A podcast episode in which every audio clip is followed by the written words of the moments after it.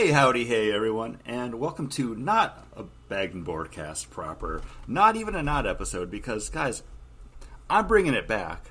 Uh, podcast I used to do like eight years ago with super friend of the Bagged and Bored cast, uh, one of my other best friends, Janet. Uh, this is Parks and Wrecked. It was our Disney based podcast, and I'm delighted to be joined by one of my other best friends, Paul. Hey, Paul, how's it going? Hey, Chris, how's it going? Thank you so much for having me on this uh, this zombie episode of uh, Parks and Wrecked.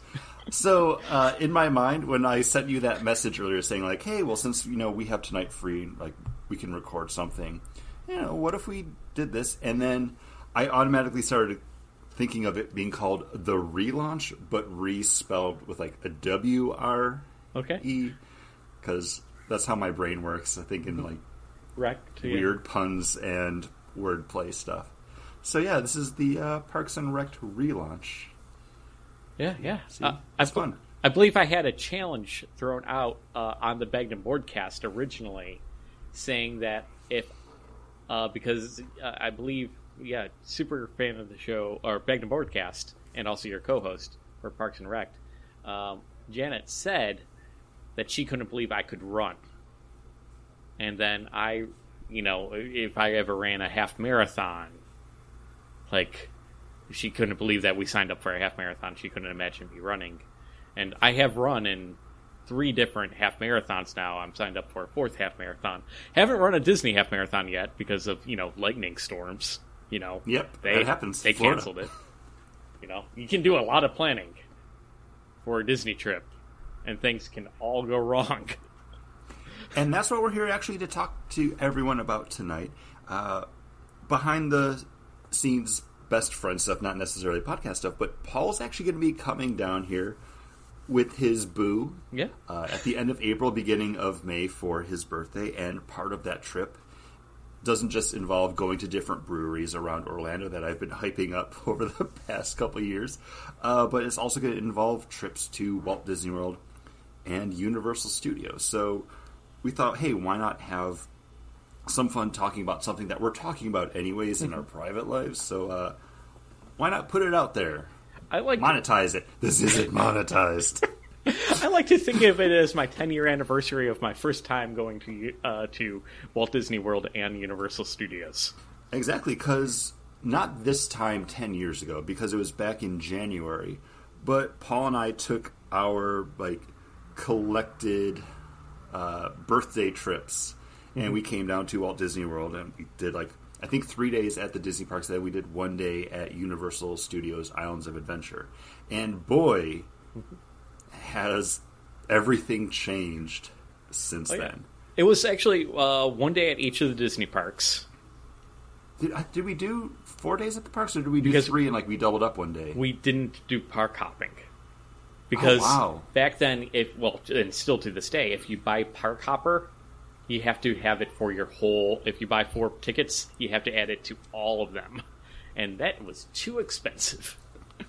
Gosh, it's just. I guess yeah, it would be cheaper just to add on that fourth day and go to Yeah, like exactly. that part. I- especially back then, because uh, I have it loaded up here. In 2012 dollars, it was 89 dollars per ticket, and that was uh, before they had the what is it called uh, variable pricing that yeah, was 'cause now. Disney does basically like a flex or surge pricing where there's not just one static rate for what your Disney park ticket's going to be. It's actually going to vary from day to day based on how many people are buying tickets for that day. So no longer is it like, oh, just hey, ticket's going to be eighty nine dollars. Last time I remember seeing what like a one day just base ticket was, it was like one hundred and six, and that number does change every year as it is because ticket prices are constantly increasing. But man, it's crazy to believe it was that much.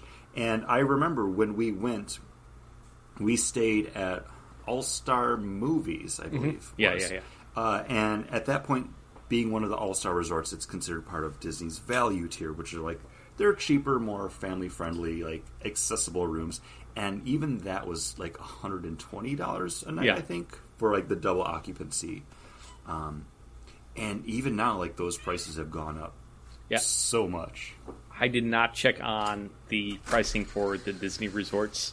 Uh, what kind of fueled Kate and my uh, my boost name's Kate um, are kind of want to go down to uh, Orlando, other than visiting Chris, is because we saw a YouTube uh, video of um, Cabana Bay at Universal Studios. And you know, I was like, "Oh, that seems it's like all done in like a 1950s pop kind of style." Um, It's all like tiki pool bars, which right up your alley. right up my yeah exactly um and they have a lazy river right on site and i'm like ah you know and everybody and in the, the videos people were like oh it's not that expensive to stay here and then i looked it up like while the while the video was playing and it was like you know there was a deal going on where it was like just under a hundred bucks a night and i'm like That's really good, like it. especially for like an on-site theme park hotel. Like that's surprising it was that cheap. yeah after taxes and fees i think it works out to be like 112 bucks a night like resort That's, fees and all that's that still jazz. cheaper than we spent for Mm-hmm. the All Star Resort over ten years ago now. So the price was good for the resort. The only thing, other issue would be the the flight down, and so you know I just did a quick search on uh, you know I have a JetBlue credit card. Um, I just did a quick search, and I could get a flight down for myself and my wife, all paid for in points, no costs there. It was looking like the perfect opportunity for Kate to be sitting by the pool, drink si- uh, with drink in hand, and just have a nice, relaxing vacation. And nothing relaxes us more than drinking beer or going to a brewery. And I actually have a special correspondent on hand uh, that I can actually bring in to talk about some different Orlando breweries. Uh, John, are you with us? Uh, yeah. Can you can you I, hear I- me? I can, the, I can hear you. Yep, in the studio. I can hear you. Studio can hear uh, me. Thank you for joining us on such short notice tonight. Um, yeah, you guys couldn't tell, but we both did the earpiece. earpieces Like, in because we're on we're on Skype. Um, so, you know, behind the scenes stuff. As Paul and I were recording, John called in. and was like, "Hey guys, are you done yet?" So, hey, hey, hey, hey, you guys want to chit chat about bullshit? John's here now too. Uh, but this is also kind of appropriate because John just came down last year for a birthday trip to the theme park. So you know what? Who better to talk to about the you know brewery experience, theme park experience than someone else that's also gone through it recently too. Uh, but that was a soft segue into our beer talk. And John, I saw you poured something as we were kind of getting settled in and ready to go. So what do you got? Uh, yeah, so I have from Night Shift Brewing out of Massachusetts. They're fluffy. This is a uh, New England IPA, seven percent, canned on two twenty one twenty two, and this is a super soft, super easy drinking IPA. Uh, there's nothing crazy about it. It's not like mind shattering, like, oh my god, that's super great. It's just incredibly, incredibly smooth. We've been talking, we've been on this for, you can talk for maybe like 15 minutes, and I've already downed like half of the 16 ounce can. It's uh, incredibly smooth, super easy drinking. I, I don't know what the price is on this because um, they're just they're relaunching in our area, and the rep came in and gave me a four pack. I was like, okay, um, but it's good. I, I'd say twelve to fourteen ninety nine, good. But anything more than that, um, I don't think it's worth it. You guys, uh, Paul, are you Paul, drinking? Paul's beer? drinking a beer, and I'm- he's having an old standby. It looks Yeah, like. this is an old standby now because we talked about it on the Bag and Boredcast, and this is uh, the 2X Haze. Uh, when Chris posted that, hey, yeah, let's get together and record, record tonight, I just ran over to Consumers and picked up another 12 pack of the 2X Haze because I had gotten. uh, once we canceled, uh, you know, the Bag and Boredcast episode last week, I'm like, well, I'm not going to hold on to these last three beers. I'm going to drink them over the weekend and then I'm like, oh, I I should go get some beer. Uh, yeah, this is and that was that was the two X Factor yes, variety Yeah, pack, I picked right? up another two X Factor variety pack from Southern Tier. and 2X Haze I talked about on the and Boredcast, but it is a good drinkable uh, hazy kind of IPA, double IPA, 8.2% alcohol by volume. Before the show started, I had just a regular 2X IPA, which, man, it's a solid, solid, Solid- West Coast beer. style, nice, piney, rich IPA. It's in that same wheelhouse as your um, regular uh, Sierra Nevada IPA. It's uh, Two Hearted from um, not Bellwoods. What was Two Hearted? Bells. Bells, not Bellwoods. Bells. You were, you were there. Yeah. Um, good West Coast, and then I'm immediately transfer over right to the 2X Haze, and it's like, oh wow, this is this is like frothy and juicy. This is completely different, but also very good, very drinkable. So I'm just saying, uh, when you're looking for a brewery, get you a girl that can do both. You know. So Southern Tier. Uh, and I'm both. I'm drinking the other both from that girl, I guess, because uh, from Southern Tier, I have one of their seasonal releases, and this is their Irish Cream Stout, 5.8 percent ABV. Uh, it's an American style stout with Irish cream flavoring and milk sugars added to it. And I'm honestly surprised this isn't part of their Blackwater series because it's hitting that nice, like delectable, sweet, like richness. Um, picked up a six pack of it. I think it was like fourteen ninety nine or sixteen ninety nine. Uh, I tried to look it up on Total Wine's website, and they actually don't have it listed. Uh, when I went to the beer store, I think they might have just placed it on the floor because all the cases were still sealed, and I was like, "Whatever, I'm opening this up." And like I just ripped it open and took one out. Um, I absolutely love this. I had one while Paul and I first sat down and started talking in like the pre-show stuff. I drank about half of it, handed the other half to Yanni for her to try, and then I no longer had a beer and I had to go get myself another one. And in like the six minutes since we've sat down and started re-recording, I drank half of this one. It's so easy to drink. Yes, it's sweet, but it's not overly sweet that it kind of slows you down. Like it's just a nice, like Irish cream. It's like a Bailey's in a beer. Like it's absolutely fantastic. Um, John, you said this is already out at distributors, so like basically wherever you're getting it from, like if it's there, they've already received their allotments. So if you like it, stock up is what I heard. Because I might need to get some more just to have it for St. Patrick's Day because I've been saying it to myself and to Paul and just out loud. Uh, this is St. Patrick's Day in a bottle. It's absolutely delicious. I, I'm really loving it, and the more I drink it, the more I love it. Four, four, four out of four. Amazing, love it. You did it again, Southern Tier. Girl that did both does it again. Yeah, this it's funny that you guys are just getting it a week and a half before St. Patrick's Day because we've had it since probably a little after January. Um, and yeah, like I was seeing it right before Valentine's Day because I was like, "Oh, okay, that makes sense." Because I was looking at the local selection, looking for um, the Resurgence um, Easter Easter candy, uh, sponge candy stout, and I noticed that was like there as well. So that's when I noticed it. uh, no, I could no, that I mean, I, I'm Yeah. not in a beer store every day. uh, I was allotted like originally it was like oh 40 cases, and I brought in like 20 cases. It's like let's just see how this does. Uh, and then like shortly after, I was like, "Did we hit our 40?" And my salesman was like, "Oh yeah, like we're probably around 50 cases." And I was like, "All right." He's like, "You want more?" I'm like, "Yeah, keep bring- it's selling, keep bringing it in." Like, um, and just this week, he like looked at me and was like, "There's no more in stock," and I was like, "Good," because it's the perfect, perfect cutoff point.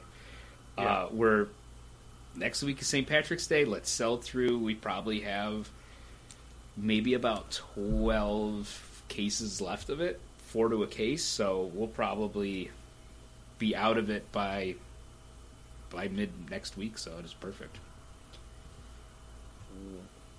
Uh, but we're not talking about beers we're going to be drinking next week. We're going to be talking about beers that Paul's going to be drinking in a month and a half.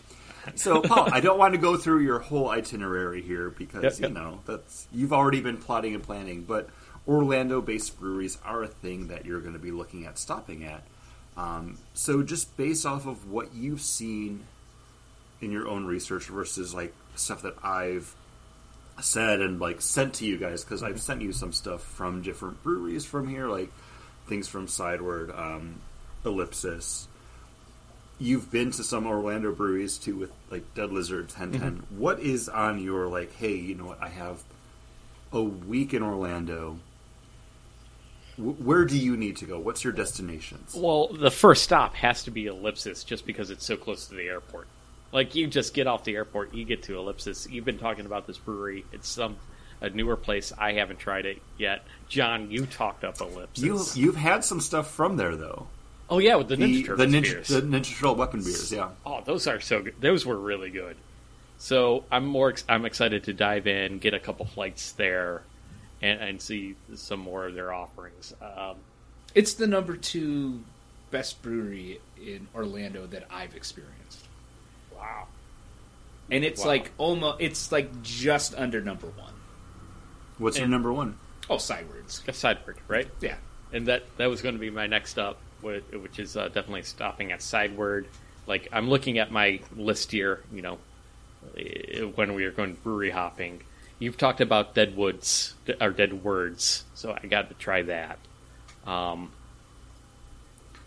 and then Broken Strings and uh, Rock Pit Brewing, but Ellipsis and Sideward are the two heavy hitters. Like they're the two spots that I- think we kind of have to hit up. So, not to throw a monkey wrench into things, but this past weekend they actually had a like craft brewery fest in Tampa Bay, Ooh. and also Orlando-based brewery Gatlin Hall won like runner-up for best small brewery in Orlando, and they had two of their beers place as gold medal winners. Uh, it's funny that you mentioned that because I do have uh, Gatlin Hall listed for our lunch for the day that I get off the plane.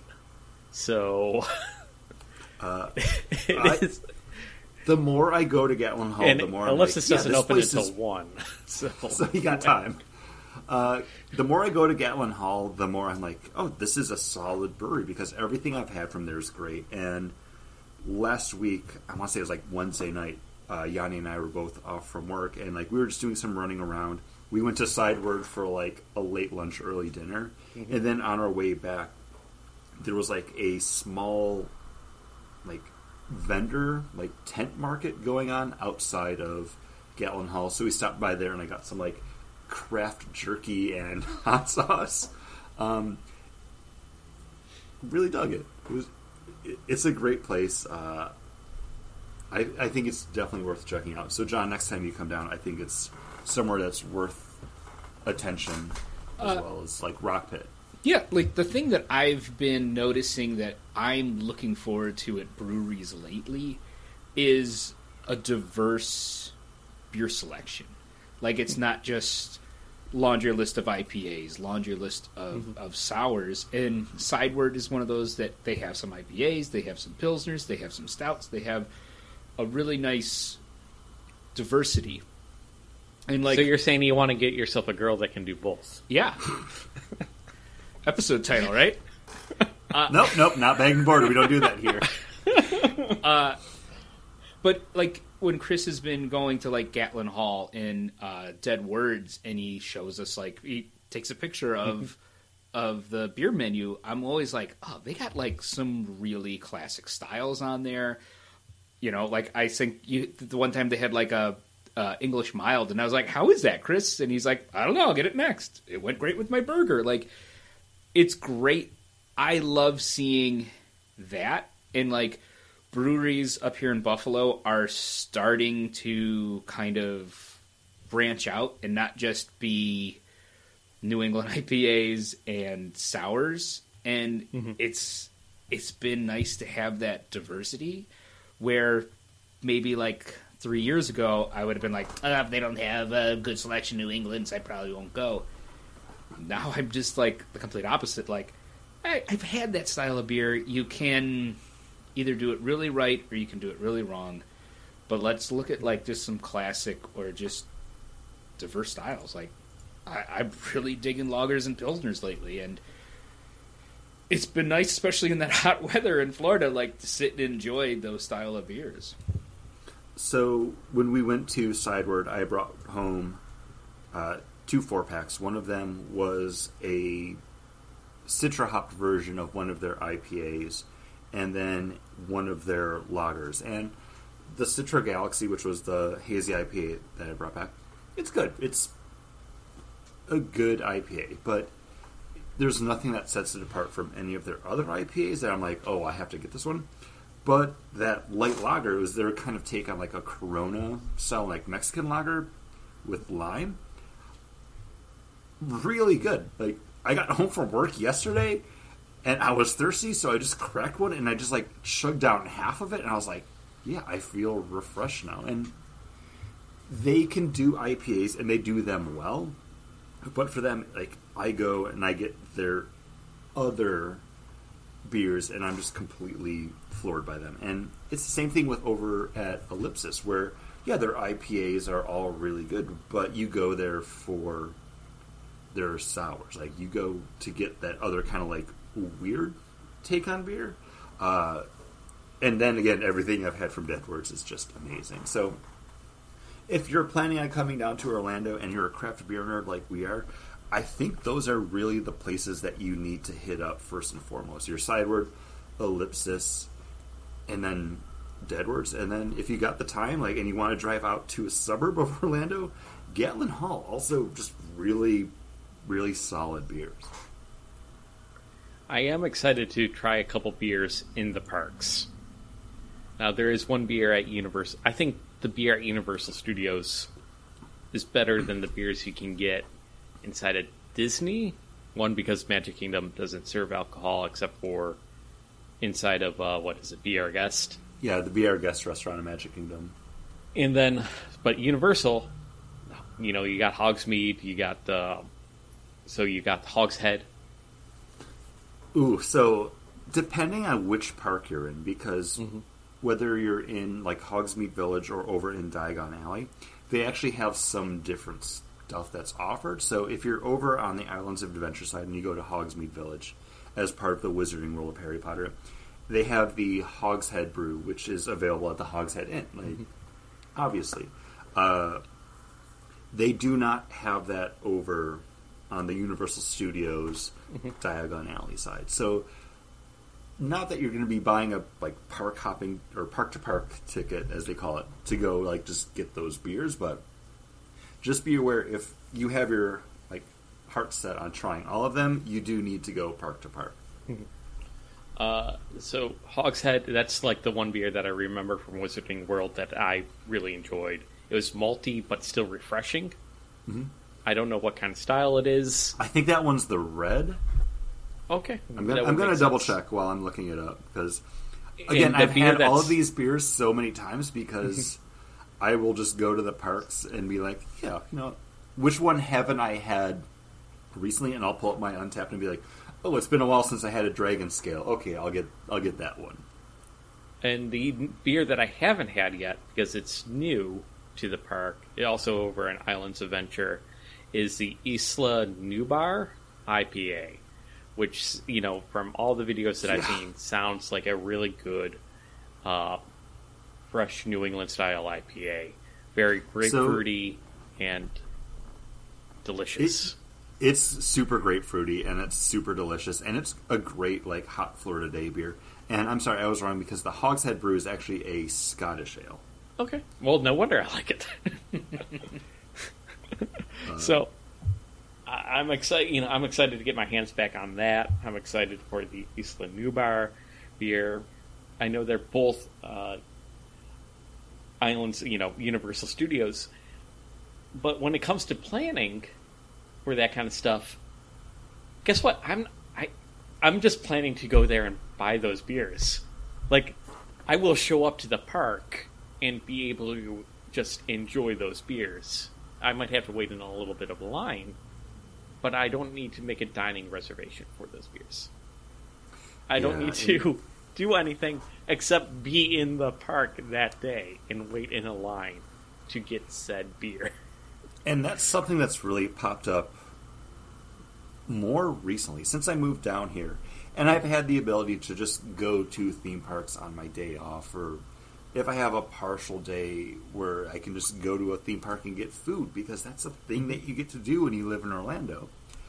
Uh, I don't have to do all that like over planning. So this is the thing that I'm kind of most interested in because Paul, for your vacation, like mm-hmm. you're planning. John, when you came down here like last year, you were just like, whatever we do, we're going to do it, and I'm going to enjoy it because it's a Star Wars. Yeah. And yep. that's and that's what we did, and it worked out really well. Just that kind of like fly by the seat of your pants through the Death Star trench kind of thing. um, but Paul, since you are actually like on vacation, you're the one that's kind of in charge of the planning for this. Yeah. You've been kind of hitting a lot of I don't want to say roadblocks, but you're the one that's kind of having to go through all of those like, oh well, what do I need to do yeah. next? Something that yeah. I've never actually had to deal with.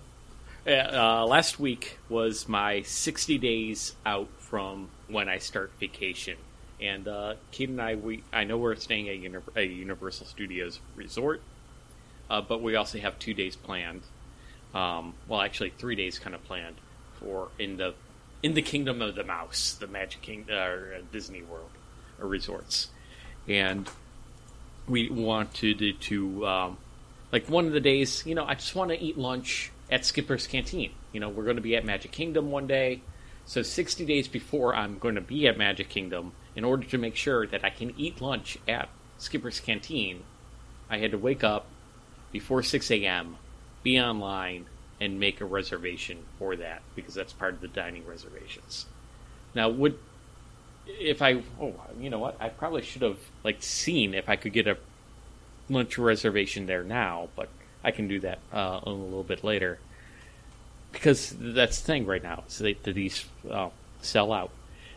Skipper's Canteen probably not the biggest deal, but you know, in a couple days on Sunday, woke up extra early, five forty a.m. so I can get to Oga's Cantina. Every day that I had to book a time for a reservation, um, I would check to see, oh, what's the reservations like for Oga's Cantina? always sold out. Like as soon as I hit like, hey, I want like let's get a time for Oga's uh, Cantina. If you don't know, Oga's Cantina is this basically the Star Wars cantina scene. Uh, there at you know uh, the Disney property at the Hollywood Studios at Galaxy's Edge Batuu. And I really want to experience that. Come on, like who doesn't want to experience that? We, so, we really wanted to when John came down, and we got super lucky. I'll tell that story once you're done telling your planning story. Uh, so, you know, so here it is. Uh, this is the, just this past Sunday, and I, that's going to be 60 days out. So I set my alarm, 5:30 in the morning. Wake up, get out of bed, get on the computer, load up the, the my Disney Experience app on my phone, and just start hitting, you know, refresh time. I know that you know, from the, my previous experience of booking my other times, that times won't become available. I'm going to keep on getting an error message. Two different error messages, by the way, on the website versus the phone app, but whatever. Um, I know if I just keep hitting refresh, right at 6 a.m., that's when it comes on. And now, how do I know it's actually 6 a.m.? Because on the, my other monitor, I load up time.gov. and I have that time just clicking away. It tells me, hey, the computer you're on is six is two seconds fast. So I know I can't trust my computer time. I'm just going to trust time.gov, and I'm click every time that it clicks over a minute. I'm going to click refresh on both my app and everything. My wife wakes up because she's she hears this uh, happening, and she's like, "Oh, what's the what's the phone number?" I'll call and get in the phone queue, so that way now we have three things: the phone call reservation line that they have on you know for dining doesn't open until 7 a.m.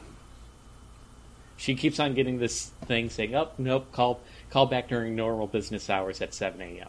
Call back at normal business hours at 7 a.m." So I'm like, "All right, well, that's so that's shop." Finally 6 a.m. You know, it's 5:59. I'm hitting refresh on both, hitting refresh on both. Finally hits 6 a.m. Get through. I have a guest. You know, I'm looking for reservations for four people. Oga's Cantina. No times available. No times available. No times available. I drop it down to three. No times available. No times. Drop it down to two. No times available. Anytime. Lunch, dinner, 11 a.m. No times available. Drop it down to one person. Yeah, anytime you want. Like I, I click through. I'm like, okay, I'm going to book it for like 12:40 because I want to make sure that's well after the wait time for Rise of the Resistance because I'm planning on rope dropping that. So I need to have the two at least a two hour window there, two and a half hour window there for Rise of the Resistance to ride that. So okay, 12 o'clock. I can only book it for one person. Um, we'll figure that out later with guest services. I'm jumping through all these hoops, and then Kate calls right at 7 a.m. Kate calls the the guest services hotline to make reservations. All the reservation, reservations for Oga Cantina are already gone that day. So by the time you can call and talk to somebody, it's already gone. And they're like, at set, you know, seven days before your trip, call back and you can, you know, try to do modif- give us a call and you can modify your thing. And I'm like, well, then seven days from now, we'll, you know. So now I woke up 60 days before my trip. Seven days before my trip, I'm going to have to call this number again to see if I can modify it to add on three people to this guest. I sent an email that same morning to Disney Experience, you know, to you know on uh, the contact us page of you know Disney website, Disney World website, saying, "Hey, this is what happened. You know, it's my birthday. Sad, sto- sad story, sad story. Uh, is there any way I can add my three friends on to this reservation, or what can I do? How should I best go about this? Like, any information would be appreciated." That that was Sunday. It is now it's Tuesday. No email back yet from the guest services uh, email website. So, not a similar situation, but when John was going to be coming down mm-hmm. for his birthday, as the local resident who was going to be getting him into the parks using my guest passes and comp tickets because you know I mentioned this before. I used to work for Disney, so I got to go to the parks for free, and then I could also get friends into the parks for free, which was awesome. Uh, every single day, I would be checking to see if there were reservations for Oga's Cantina because I had never had a chance to do it. and It was something that I would have loved to experience with one of my best friends.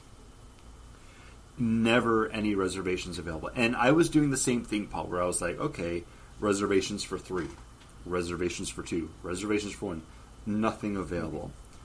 John comes down, and the day that we actually have our excursion to the planet of Batuu at Galaxy's Edge, we just walk up to Oga's to see if there's any space available at the like walk up line, and they say like, "Oh yeah, just like give us a couple minutes, we can get you in." And it's like, "Oh, holy crap, we're gonna get to go do this." And it turns out we just got lucky because we went on the day that Disney had relaxed its indoor capacity COVID restrictions. So there were seats available because nobody had been allowed to reserve them in the lead up to that because that day they were just like, and free for all. Come on in, everybody. And that, that's the kind of thing, like, you have to be flexible just to say, like, hey, let, let's go and check.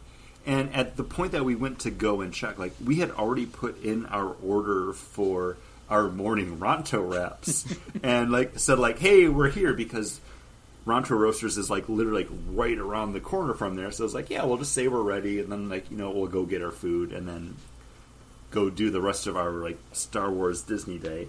And then you know we wound up getting into Oga's, and then by the time we got out of there, like and we went to go to Ronto Roasters, it, like our food was gone, and it's like, oh yeah. Uh, we were inside Oga's Cantina, and then they had to like make new food to give to us because we were in there for so long, and it wasn't even that long of a time. It was maybe like half an hour, like forty minutes, because I think we had like yeah. two drinks. We had yeah. we had three drinks. You and I had okay. three drinks, um, and both of us got non-alcoholic drinks and two alcoholic drinks. But also, It helped that it was. I think it was like ten o'clock in the morning, nine thirty. It was super It was early, early because this was be- this was before we did the light. No, was No, we did the lightsabers. no, yeah, we did. We did the lightsabers at like nine thirty. Yeah, so that it was like early. the first thing we did was lightsabers. As soon as we were done, you were like, "Oh, let's." I'll put the order in. We did that order, and then we walked up, and on the outside, you really can't tell what it is. And I was, I'm just following Chris. Chris knows what he's doing. He's he he kind of did all the planning for this. And, He's a Sherpa. and he goes and he's talking to this guy, and he's like, the, the, they're the Jawa. They're Jawas. Java. And he's like, uh, "Oh, it's gonna be like 15 minutes," and I'm like, "Hmm, what are we doing?" And he's like, "Oga's Cantina." I'm like, "Oh, this place?" And then there's this huge line next to us, and I don't know what it's for, and they're all like frowning at me, and I'm like, eh, "Whatever." I I think that line was the people that had made reservations and were waiting to get in. Uh, I think so too. Um, and we just walked up, but like They're my people. in in the same in the same sense, Chris or Paul, that you were going down for your birthday. This was my birthday gift from the previous year because I wasn't able to go because of COVID. And Caitlin was like, you know, like I know this is going to be big for you, so do it. You know. Sp- Spend what you would want to spend to have a really good time. Don't go crazy, but spend. And I- you end up spending a lot of money, but it was like we were there, and it was like, well, let's get another. Like, let's get another round. I got to get a blue milk. Let me get a blue milk. Uh, let me get this. Let me let's get this drink. It sounds fun. Let's order food, and you know it's it's because it's one we got in there. I didn't expect us to get mm-hmm. in there, especially the way Chris was like, mm, "We can't get in there." Everything we ended up, we got to do everything we wanted to, and it just seemed like we just lucked into being mm-hmm. able to get into those. But because of the experience, it was like, yeah, let's, I, we're doing it. Let's live it up. You mm-hmm. know, get the lightsaber. Order as much as you can in Oga's Cantina. Get your Ronto wrapper and another beer. We just had a bunch of beers and drinks, cocktails. well, let's get another beer. Oh, let's go on a motion ride. Like, like let's go do that. Because much like at Universal Studios, if you're trying to get those Harry Potter beers, when you go to Galaxy's Edge, they do have Star Wars themed beers. And if you want like that Trandoshan ale, well, they have that at Ronto Roasters. But if you go into Oga's Cantina, they don't have that one. So like, you, you gotta you gotta try everything. I mean, we're connoisseurs at this point. Like, Yeah. you need to sample it. And even though like I think Universal does the licensed themed beers better than Disney does. You still got to try it. Right. I You gotta still get have to just like give it a shot, you know. Yeah, and I mean all the one, all the beers in Oga's are all f- made by big breweries: Sierra Nevada, New Belgium. Um, I think the other one was, um, oh my gosh, why am I blanking on their name? Florida Beer Company. No, um, arrogant bastard. Stone. Oh, uh. Stone. Stone. Yeah, Stone does one of them. Um, all the beers over at Universal come from Florida Beer Company, but they're they're all still really good. Like whether you want like a Duff or like that Jurassic Park IPA or any of the Harry Potter beers, like they're all worth drinking. yeah. It's, Man, it seems like you had an easier time, John. we John had an easier time. I was the one that was like doing what you're doing, Paul, going Yeah. on every day, trying to find. And at that point, to go on Rise of Resistance, like the newest ride at Walt Disney World, the you have to do this ride. At that point, they were doing a virtual queue each day, where mm-hmm. same thing. You would have to go on to like the My Disney Experience app each morning at the exact time that it was opening up, which I think was either six or seven o'clock. I think it was seven because we were both up when you were doing it. And then you would have to say like, "Hey, I have a party of this many people. Let me on that ride." And then you would get like the return time for when you would be at the parks. And at that time, for that 7 a.m. like call to get people to sign up, anybody could do it from anywhere.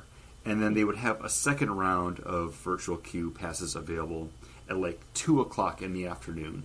But to do that, you actually had to be in the park and they would know you're in the park because your tickets linked to your My Disney experience. So, previous times I had been in the park, tried to get into it in the morning, you could not. And then when you're in the park, when it hits that like 201, you'd hear people being like, hey, like somewhere in the corner because like, hmm. oh, that group of people got their boarding pass. They get to do Rise of Resistance. They found the um, good Wi-Fi. They got they got that good Wi-Fi spot, and again, like John said, like woke up, was able to get like the boarding group. I think we were like number like thirty four or something, and then like, hey, around two o'clock, this will be your boarding time. Um, but now that's no longer a thing. Like you have a couple options, and unfortunately, it comes down to being a resort guest Money. money and then you know just walking in and jumping in line which is an option that wasn't available previously until a couple Yeah. months ago where they didn't even have a walk up or standby line you literally had to just go online to the app and hope for the best and if your whole vacation is riding on going on this attraction now there's three ways you can fail because you're not a resort guest, so you don't get that like early access. You don't want to pay for it because you're already paying enough. You're coming on vacation. You're flying down. You're hmm. staying at a hotel. You're buying theme park passes, or the the time constraints. Like, Yeah. yeah, you can jump in line and wait for the ride, but do you really want to waste part of your day stuck in a queue for something when you could be doing anything else in the in the theme parks at that time? And mm-hmm.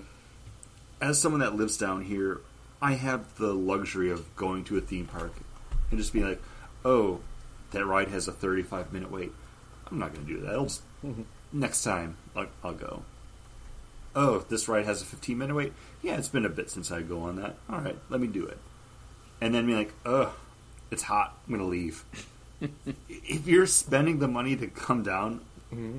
for yourself or for your whole family, like you might not have the luxury just to be like next time because who knows when next time's going to be. And yeah, and if you're buying the ticket, it's at least the lowest ticket price right now on a non-peak day is $109. I believe for the Thursday that I'm going, it's $112 for the the ticket, just based to get into the park. No matter which park you're going, it's still crazy that Animal Kingdom costs just as much as Magic Kingdom. That's a different topic. Uh, I, I prefer Animal Kingdom to Magic Kingdom, so I understand that. They're not open the same amount of time. Animal Kingdom closes at like seven, Chris. It just closed. The animals gotta go to sleep. You don't see them. They're in the inside part. It's okay.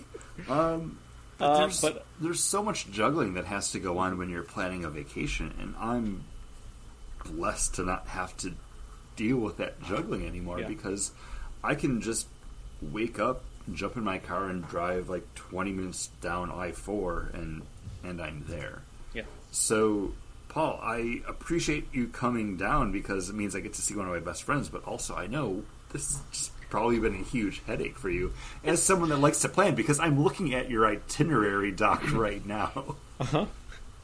I got the reservation. I you see the thing is now, since Disney basically forces you to make reservations for everything, I'm holding on to reservations that I know in my heart I will probably.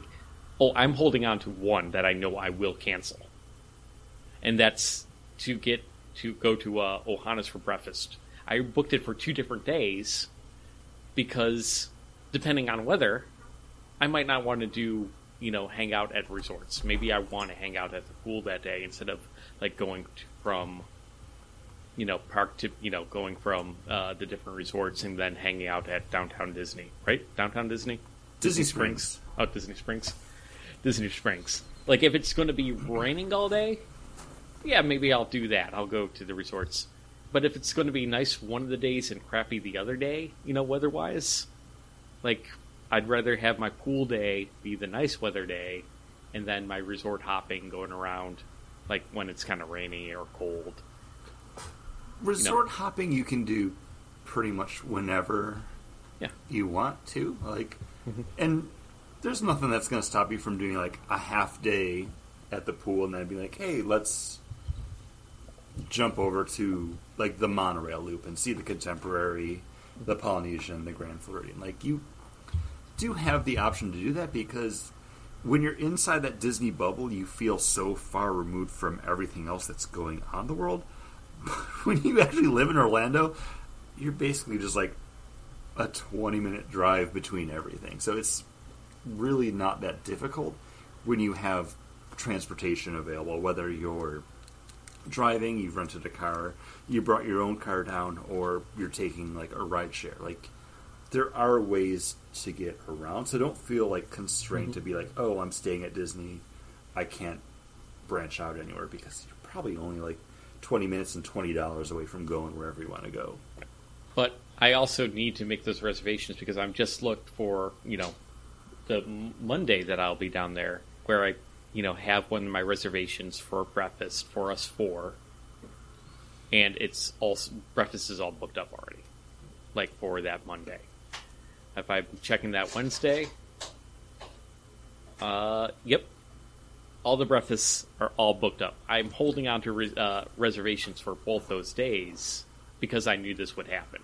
So, on that note, too, yes, reservations might be gone, but you also do still have the option to do a walk up or sometimes a, as a virtual queue because they are separate banks of seatings that Disney or Universal does have available. There's been times I've wanted to make a reservation somewhere for dinner when, like, both Yanni and I are out of work and there's no reservations available, mm-hmm. and we'll just be like, okay, well, let's drive onto Disney property and then see if we can get a walk up.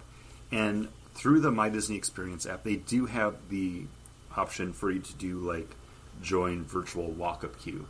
And we've been able to do that before where maybe like two weeks ago we went to uh, Kona Cafe at the Polynesian Resort. There were no reservations available, but as soon as we got within range of the resort when we were driving on there, we were able to jump onto the virtual line and had like a 45 minute wait where we got there, we parked, and we walked around the resort. We resort. We got a drink up at the Tambu Lounge bar, and like we got like pot stickers as an appetizer, just kind of hold us over. And then by the time we were done with that, it was time to go to our table. So if you don't have reservations available, don't feel like you're out of luck and don't lose hope because you still do have the chance to just walk up and be like, "Hey, party of three? and then be like, "Oh yeah, twenty minutes, golden." Like, don't think like, "Oh, we didn't get the reservation, we can't eat or drink here." Right, right.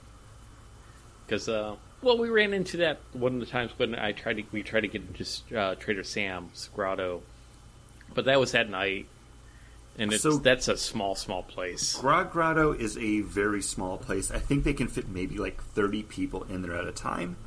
And it's one of those things where they don't take reservations. You can basically only get in by going to the hostess station and saying, like, hey, party of four. And they will try to get you in as soon as four people plus whoever else is waiting in line in front of you leave. Um, being a low capacity place, being one of those like you have to see it kind of experiences, it tends to have a really long wait. If you just want to try the drinks, they do have a like dockside bar outside. Same drinks, same food menu if you want to get any of that, but you don't get the experience of saying like, "Hey, I'm ordering the Uh-Oa cocktail," and the lights dim, and the tiki god on the wall gets angered by you ordering the drink. Oh, I'm ordering the Nautilus. Oh, the whole bar submerges underwater. If you look out the windows, you see water levels rising, and then all of the cast members working inside put on like like uh, little like inflatable water wings and like inflatable tubes and start walking around with squirt guns squirting into the air. That's part of the experience. That's what you're going for. But if you just want to be like, hey, let me get the zombie or the Krakatoa punch, like you can still just go to the bar outside and be like, hey, give me an overpriced cocktail. Thanks. In a collectible souvenir glass. Sometimes it's about managing expectations. Yeah. Uh, So, Paul, the thing I want to ask you too, as someone that's planning a vacation, how did you decide what you wanted to do on what days? Like, what was your thought process and logic to being like, oh, well, we're flying down this day, so obviously we'll just do like brewery and like resort. But then, like, all right, day one, I've been here. How do you decide what you're doing then?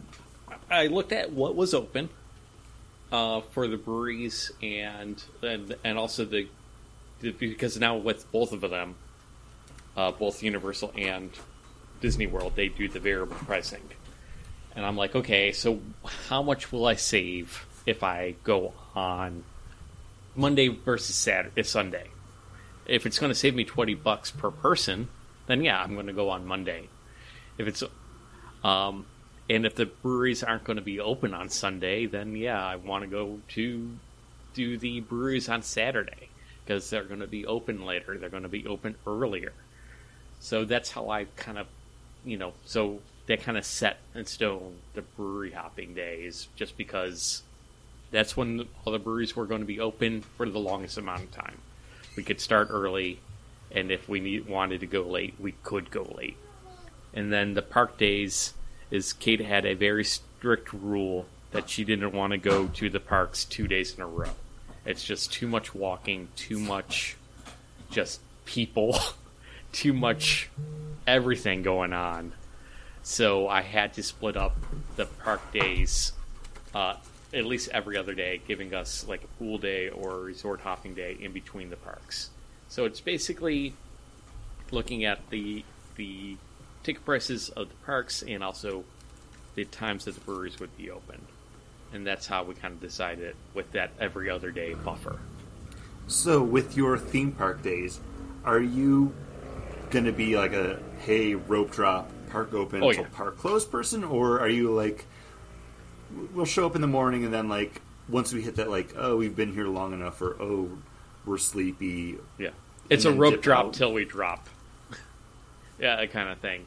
Do we want to stay there until the night and see the like the fireworks? Sure. Uh, but man, uh, especially that Magic Kingdom day, Kate and I, we both hated that crush of people to leave the park. And one of the things that why- we loved about Magic Kingdom is one of my least Oh. favorite parks. It's such a hassle to get in there, and it's an even worse hassle to get out if you're staying worst. all day. Oh, it's the worst to get out. Um, we, you know, it, it's just you're in a crush of people, and like the last time we did Magic Kingdom, her and me, I we had a rental car, and I had to drive, and you're all day at the park. I was feeling tired. I'm like, you know what? I the normally you can jump into to ride a ride one more time, like to just kind of or try to go into a shop and try to avoid the crush of people and just wait until the cast members actually kick you out. But I was feeling so tired, and since it was like a twenty, it was like a what a forty minute drive back to the Airbnb from there. Uh, I think it was like 25. I don't think it was that far. Okay, it might, eh, but it was still a drive It's- in an area that I'm not like Also- familiar with. Familiar It's, with. it's a drive after spending all day Mm-hmm. at a theme park, walking around, dealing with people too. and I'm I wasn't drinking because it's Magic Kingdom, so it wasn't like I was feeling drunk or lightheaded or anything like that. But I was tired, and I'm like, you know what, we we should just leave now because I don't want to wait in the line for an hour to ride another ride and then leave after that because I'm like an hour will be too long. That's a mistake because you're waiting an hour just to get out of the park anyways. So just ride that ride, like ride another ride, like because that of people is just awful. And just to get onto the monorail, just to get back to the parking lot, to get to, and then to take a tram to get to your car, like you know, it's just it's it's going to take it's going to take a long time. So, uh, yeah, yeah, it's Kate and I were going to be uh, rope drop because the rope drop's the only way to get like guarantee that you can ride the ride that you want to ride without standing in line for more than two hours. You know, it's like the rise of the resistance. When we go to Batuu, we got to rope drop it because it's the only way to almost guarantee that we can get on Rise of the Resistance as not being a resort guest. Uh, and I have to plan that out. I have to know when to be at the park because otherwise, like I'll feel if I missed out that I didn't do enough planning beforehand, and then that's on me. If I do all this planning beforehand and things go wrong, that's on Disney. You know what I mean? Like, not to be that jerk that's going to go up to guest services and complain, but you ruined my vacation. But at least I have a leg to stand on and saying, no, this is these are the steps that I took. I met you halfway, Disney. I met you more than halfway. Not only did I buy the ticket, not only did I wake up at 6 a.m., you know, five days in a row, not only did I do this, you know, and made sure I was at the park, you know, beforehand and got in the line and did, you know, I fulfilled my end of the bargain to to fulfill the promise of magic and fun that you promised me. And if it isn't delivered, then at least you know what I mean. Like, yeah. At least I know I did everything. Especially when you're paying, you're flying down there, you're paying these prices, uh-huh. and like as you're talking, I'm thinking about.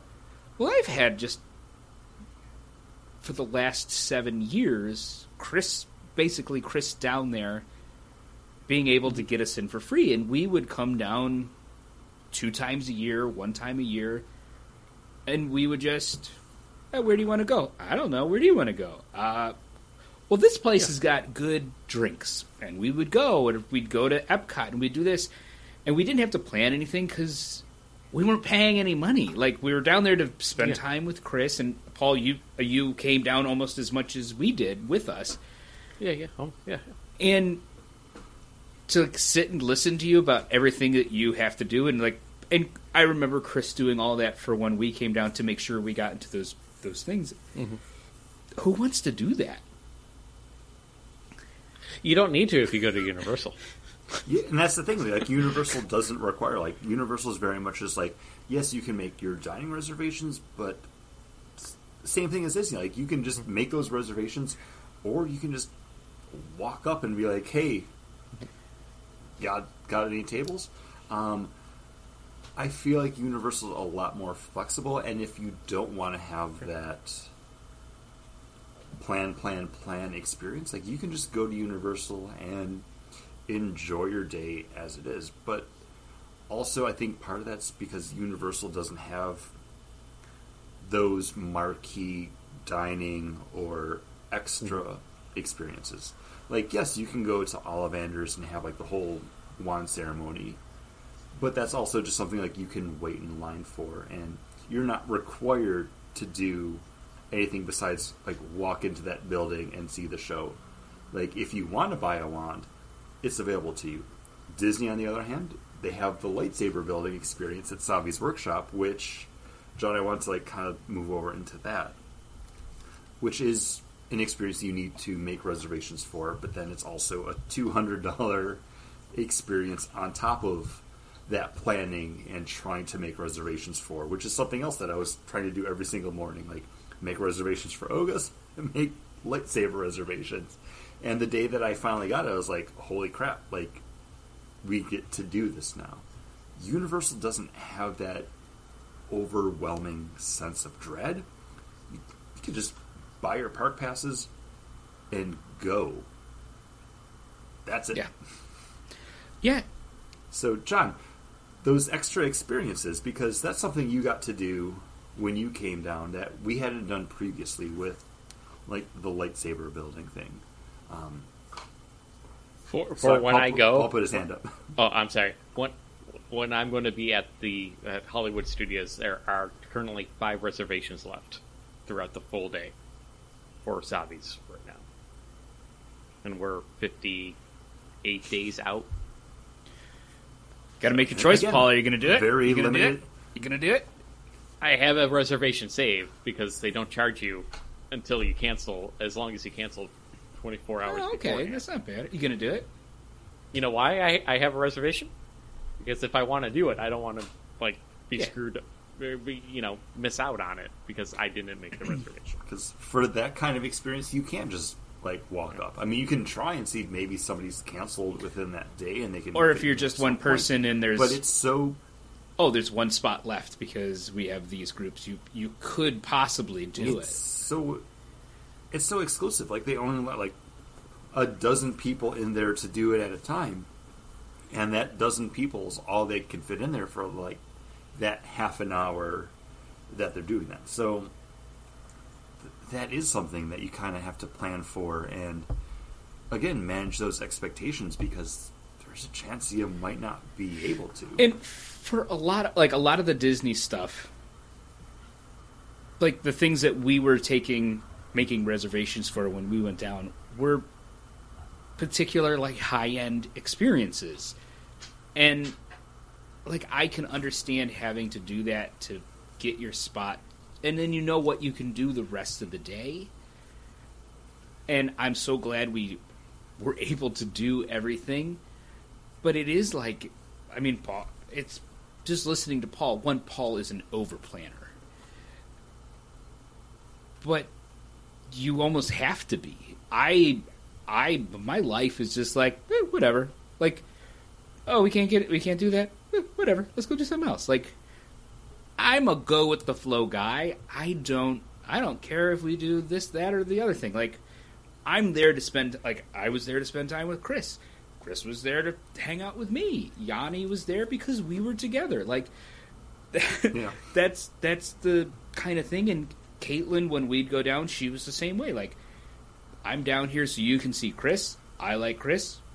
I'm in love with you, I guess. And we'll have we'll have a good time together. Like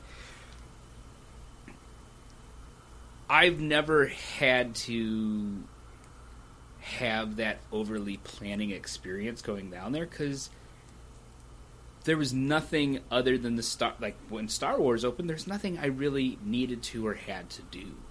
When we go there, it's like, oh, we could do Tower of Terror. It's it's walk on. Like it's going to take us longer to walk through all the ropes to get to the elevators than it will be for us to wait for the elevators. Yeah, that's something to do.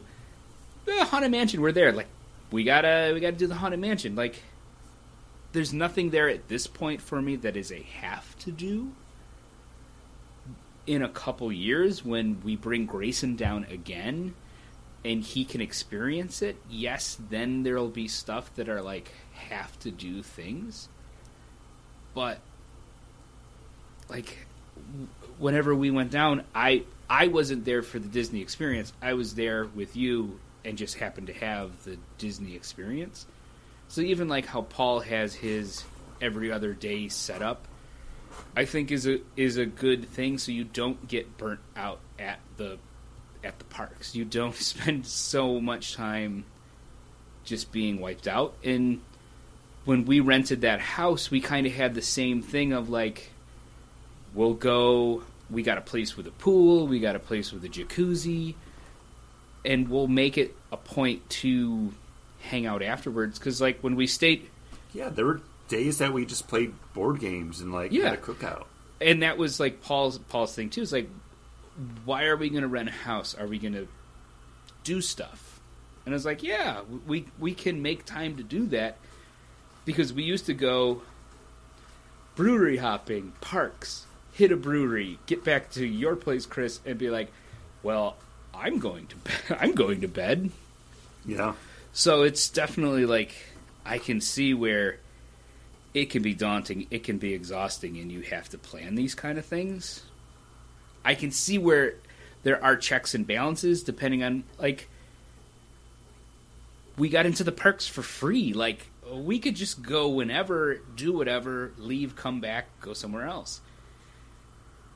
And now like we can't do that. So now thinking like, oh, we really gotta like plan our plan our vacation. It doesn't sound as fun. And it's kind of like hokey to say at this point, but there's a lot of people that are like, "Oh, I need to take a vacation from my vacation," and it's because now a lot of thought and planning and saving and spending does go into these vacations. So I think it's best to either go in just like how you do, like, hey, whatever we get to do it's going to be worth it. It's going to be fun because I get to spend that time with my friends and family. And then I also understand like that, like, hey, we need to have everything planned because there's certain things that we want to do. I don't think you should ever go to like a theme park, and by theme park I mean Disney, because Universal can pretty much do whatever you want. Uh, I think if you're going to Disney, like you should never go in with that like, oh, I need to do this because if you're going in with that mentality, there's a lot of things that are already stacked against you just based off of like the time constraints or the monetary constraints that there's always going to be somebody that probably had a shot to get into it before you did. And if your vacation's hinging on that one experience, you're just going to be sour grape face about it the whole time if you don't get to do that. And when you came down, we were excited to be in the Star Wars. Like, that's why we wanted to do Oga's. We wanted to do Rise of the Resistance. We wanted to do the lightsabers. And Yanni and I will still have moments where we'll just pull our lightsabers out and turn them on and be like, man, remember when we got to do that? And this was like a year after us talking about, like, hey, wouldn't it be fun to do this? But also, we have the ability to, like, say, like, hey, can, can we do this this day? Cool. Okay, let's go. Um, our good time didn't rest solely on that. And even if we hadn't gotten to do that, we would still look back on that day that you came down and we got to do all that other stuff and hang out as great. Like mm-hmm. we we still just sit there and talk about the time that we got the pickles at 1010 Brewery. And that's something I don't want to say it's free, but like we didn't have to pay admission to get into 1010 Brewing. Like the cost of us being there was the beers that we drank and the pickles that you ordered. Uh, like, we need a round of pickles for the table, that please. Should be, that should that should be what your vacation is. So don't get too hung up on that kind of stuff. I'm always going to get hung up on that kind of stuff. Like, but you know why? Because you understand where I'm coming from. Where I'll feel like I blame myself for not doing the work. See, if I feel like I missed. I, I have to say is like so Caitlin with her her previous job, she gets sent to these conferences, and it just so happened to be the same time as our anniversary. So she would be sent to this like resort hotel in pretty nice areas, and we have JetBlue card that we use, so we have points, so I can always fly with her everything that she's doing is comped either from the conference or her school, and I just get a free ride. So she, she's like, okay, well, you got to figure out what you're going to do. So my, I plan on restaurants and breweries for everywhere we're going, mm-hmm. and not so much have a plan, but have a, well, what do you want? Well, what do you want? You want tacos? Do you want Italian food? Do you want German food? Do you want to go find a uh, Belgian beer bar, like okay, these are this is the area. These are all the things, and that's the bizarre thing that mm-hmm. I do for vacations is plan restaurants and and breweries. And we went, you know, we went to California. We went all over California, hitting funky, cool restaurants and and um and breweries. And we usually always have a good time. We love to eat and we love to drink. Uh, mm-hmm so like that kind of prep work for vacations is actually it's fun for me and then to have the experience of going mm-hmm. there and i feel like that's more my speed for vacation we did the same thing when we went on our honeymoon and we went to england germany uh, belgium was like okay let's you found all these cool places i'll find all the historical bullshit that I want to do, and we find out where the breweries meet uh, histo- history. uh, and like to like for Caitlin and I, like that's like the perfect vacation for us. And even if it is like tons mm-hmm. of walking, or we biked through Amsterdam and Germany and Belgium, like like those are the fun things. But I also want to have those fun Disney experiences with Grayson, and I love that I have Paul, who's a great planner, but I also have my wife, who's also a great planner, and I can just drop all of that on her, and I can I can brewery hop with Chris. There's, and it's the thing. Like Orlando's kind of like Buffalo, where it's every couple months there's a new place opening up, and some of them surprise you. And I think it's a great time to come down. Like, yeah, there might be some planning involved to it, but mm-hmm. you can plan and you can hope and you can wish, but just come down and have fun. Yeah. Like, that's that's what your vacation's for. It's meant to be relaxing. So don't get too caught up in the planning. Like, have things you want to do. Like, don't come in blind because if you do, I think there's so much coming on that you can get tourist vacation brain and be like, oh, can't decide, can't decide. But it, it's good to be knowledgeable and informed. Don't be that person that's at Magic Kingdom being like, hey, when's the three o'clock parade? Because that's a thing. But guys, I look forward to seeing you come down soon, Paul. Oh. I look forward to whenever you're able to come down again, John. Or, you know, I can go up there. Uh, but listeners, if there's anything you want to know about Disney or Universal, email us over at baggedandboredcast at gmail.com. Maybe we'll do more of these. I don't know. I like talking about theme parks and Disney shit. Yep. It's it's fun for me. That's why I moved down here. So let us know.